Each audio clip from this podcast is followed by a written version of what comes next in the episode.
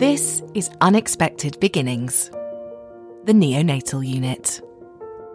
The siblings, they often draw the short straw, really. It can be exhausting because, you know, you, you, you're trying to tend to all your baby's needs. Try and achieve some of those small wins and be kind to yourself. Hello, I'm Caroline Verdon. And I'm Kerry Bickerdike, and we're both parents of babies that have been on the neonatal unit. Now, when I had Fred at 33 weeks at home, I also had a three, nearly four year old. Yeah, I had a seven year old. It's so difficult when you're in hospital all the time, focusing on this tiny new baby who has so many needs and is perhaps poorly or, you know, just not well enough to come home. It's so hard when you've also got a child at home because I've never wanted to split myself in two more to be able to be in both places, but it's just not possible. For me, it was four days after Mia's birthday. So I feel like we, we missed all the birthday fun and now she has to share that birthday week. um, it is hard to make sure that your other children are involved, but it is completely doable. It just takes a little bit of thought. Lisa Beaumont is the therapeutic and specialised play manager at Leeds Children's Hospital. If we had a sibling at home pre COVID, we would encourage siblings to come into the hospital, into the neonatal unit, and be a really family integrated service. And to support that, pre COVID, we developed a project called Super Sibs. We recruited and obviously very specially selected a, a group of volunteers um, to work on our neonatal unit at key times um, throughout the week, uh, weekends and evenings, when we would encourage some of our parents to come in and to bring their siblings in to the unit so they could see obviously um, their you know neonatal brother or sister. And we tried to make it a positive experience by obviously allowing them time to obviously see their but also to do some arts and crafts or storytelling a little bit of gaming and things. But just to feel part of that hospital life journey and included because you know for siblings they often draw the short straw really because they're asked to obviously go to grandparents while mum or dad or both parents come into hospital and things. So I think it's really important that we try to remember that they have rights within their, you know, their own sort of health and well-being. And we try really hard to make them feel included in the child's hospital journey. When I went through neonatal, I was quite poorly. And so I was in hospital for a couple of months and I was in hospital for a month before we had Fred and then I was in hospital for two months after he was born. And we had a three, nearly four year old at home and it was a really tricky time because I was conscious of how long we were spending away from him. And I also didn't want him to grow up to resent the new baby. My husband was, you know, having to still work and then try and see me, but also see see Arthur. And we were very lucky that my mum was able to come up for months on end and stay with us so she could be his constant. Um, but play became really important to us. And I remember talking to one of the volunteers and saying, What can I do with Arthur? Because, you know, I am not well. What can I do? And they said, what about games? Do you have any games at home? And I said, Oh, yeah, we've got, you know, like Guess Who. And they were like, Bring them into the hospital. Mm. And so he did. He would bring in Guess Who. And when he came in and it was to see me and maybe, you know, my husband was down with the baby, we would sit there and we would play games and we'd have some weirdly quality parent child time together. Um, and he looks back on it now really fondly. Look at all the games he played. Yeah, that's great. Um, and same with, you know, artwork and things like that. So we often encourage siblings, especially at this time around COVID, to send pictures in. And then we try and obviously send something back where we can. And we try and put, you know, pictures where we can in the clinical environment on the notice boards or, you know, on the side of incubators um, and things like that. So it's difficult at the moment, but what we're trying to do is obviously make sure that there is some connection. Um, you know, because it is really difficult for siblings at home. And, you know, I suppose virtual stuff has come a long way, um, but it's still not the same as coming in and seeing where your little brother or sister is where mum and dad are spending, you know, a big chunk of their time and feeling included in that journey. Um, so yeah, those visits were crucial and really important to making, you know, and trying to keep the family as close a unit as possible. And yeah, it's been difficult really because at the moment it's not something we're able to facilitate. I know for me, I was really worried about Arthur seeing Fred because I thought it was difficult for me to take in this little baby, you know, covered in wires in, you know, in a see through plastic box. And I thought, I just don't know how he's going to cope. And it must be very scary for him. And I was really concerned. And I knew he had to go and meet him. And I knew, you know, that had to happen. Um, but I was really worried about it. And I needn't have been because it amazed me how utterly fantastic staff were at explaining to Arthur, to a, you know, a three, nearly four year old, what was going on in ways that he understood. He wasn't scared. He was excited to meet his brother. And it's interesting talking to him now, a couple of years on, um, and him talking about him meeting his brother for the first time. Very similar to how I would talk about meeting my sister many years ago when I was three or four and she had just been born for the first time. And I didn't have all the wires and all that, but he, he just wasn't fazed by it. He just accepted it.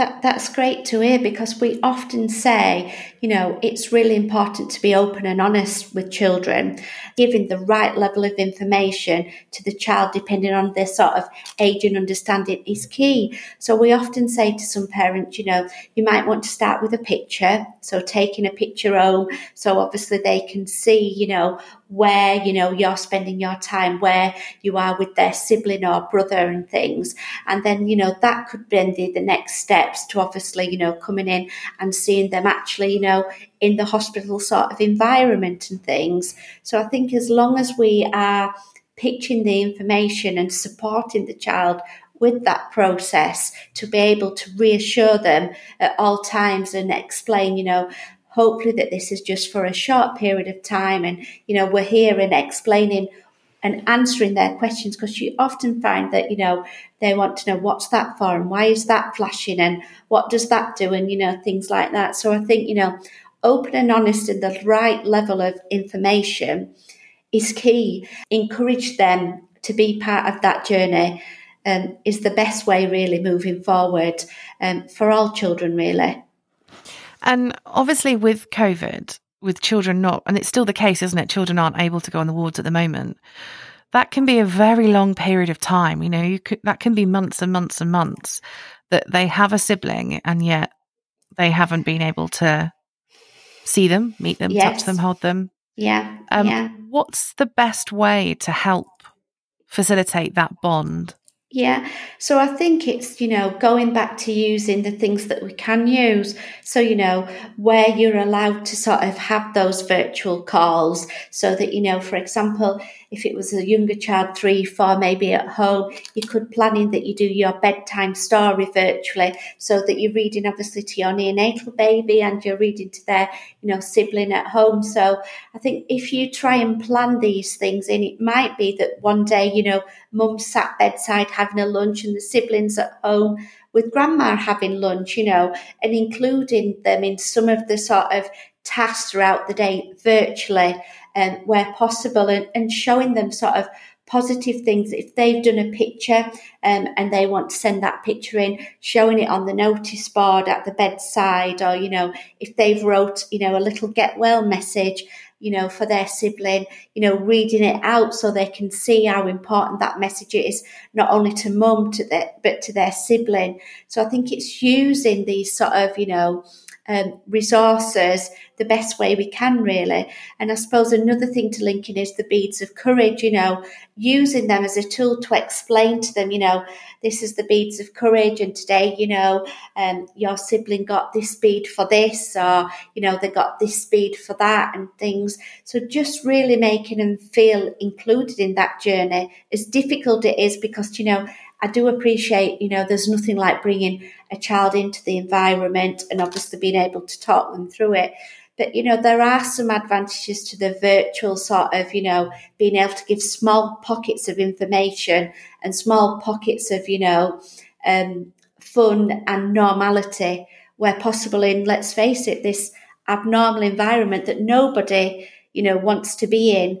So it's trying to think outside the box really and work with the, you know, technology we have and the resources we, that we have the best we can really. And when baby does come out from hospital, you know that's a bit of a shock in itself that you have another another body in your house and you have all of that to deal with and that can be a tricky time with with siblings as well how can we use play once we're at home and trying to readjust that family dynamic? So I think it's about, you know, trying to build in the sibling into helping you with those day to day sort of routines. So, you know, it might be something small as in a nappy change, you know, can you get the mat and, you know, your younger child goes off and gets the mat and then together you both obviously, you know, um, change a nappy together. And it might be feeding time, and you try and link that to maybe a child's snack time or a lunch time so that you can all sit nice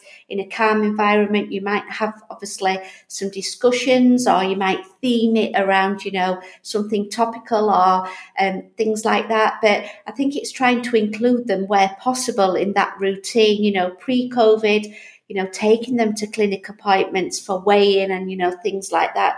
Asking them, you know, I need your help with this. Can you help me with this? We're going to get in the bath tonight. I need your help. Can you get the towels and, you know, things like that. So I think it's trying to sort of, you know, make them feel included, which at times, you know, can be exhausting because, you know, you, you you're trying to think as well as sort tend to all your baby's needs is obviously making this sibling feel, you know, included, which doesn't always come natural because you've got that many things to do and you've got the feed to sort out and the nappy to change and the medicines to give. So rather than be so hard on yourself and include them in everything, think of a small few wins that you can, you know, make them feel included in and obviously make them feel part of and, you know, give yourself an easy win, you know. Oh, we had a nice little lunch together. I was feeding. The sibling had their lunch or something and we listened to a nice, you know, audio book and things like that. So don't set your stalls too high would be what I would say and try and achieve some of those small wins and be kind to yourself, you know, and seek the guidance and support of the professionals around you and your support groups and, you know, family. Don't let it be a one person journey. I think that sentence is so poignant. Don't let it be a one person journey because it's so easy to feel all the responsibility and you don't need to. I didn't include Mia in the hospital visits because I thought, you know, there's poorly babies there. Mia was seven. Did Mia even want to be there? But now, like, I feel like Mia sees that as quite a, a tricky, triggering time for her. You know, her brother's in hospital. Must have been something serious if she couldn't go. But it wasn't at all. So definitely, like now with the play specialists and everything, it's, it's important to get them involved. It is important, but it is hard. But it is also worth remembering that that isn't what you did. You don't need to beat yourself up about it. You know, you did the best you could do with the information that you had at the time. And I think this is something that nobody ever really talks about. But when you give birth to a baby, I think you also give birth to this massive bucket load of guilt. And whatever decisions we made. You know, hindsight is a wonderful thing and new knowledge is a wonderful thing. And perhaps if we had our time again, we wouldn't make those same decisions. But it doesn't mean that what we did was wrong.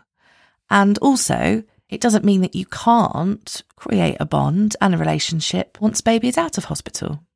You know, not all hospitals are are blessed with somebody in a role like Lisa's. Your hospital may not have staff available to help you with that sibling bond and with that family integration. But if your hospital doesn't have that, there are still GPs and health visitors and perinatal mental health teams and parent and baby groups and lots of other support groups available. In our next episode, we're going to talk about surgery in neonates. We're speaking to parents and to staff about their experiences. To find out more information on anything you've heard about in this episode, do check out the links in our show notes. Unexpected Beginnings, the neonatal unit, is recorded in conjunction with Leeds Children's Hospital and funded by Leeds Hospitals Charity. As the official charity of Leeds Teaching Hospitals, they support NHS staff to deliver the best care for patients and their families. Generous donations have funded life saving equipment, research, fellowships, and improvements to the patient environment. Every penny donated helps to support the hardworking staff across the hospitals and enhance the experience of patients and their families. To find out more, head to leedshospitalscharity.org.uk. This podcast was created and produced by Under the Mast Creative Audio Productions.